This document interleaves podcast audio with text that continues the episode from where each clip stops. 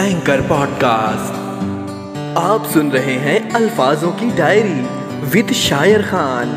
बातें कुछ अनकही सी।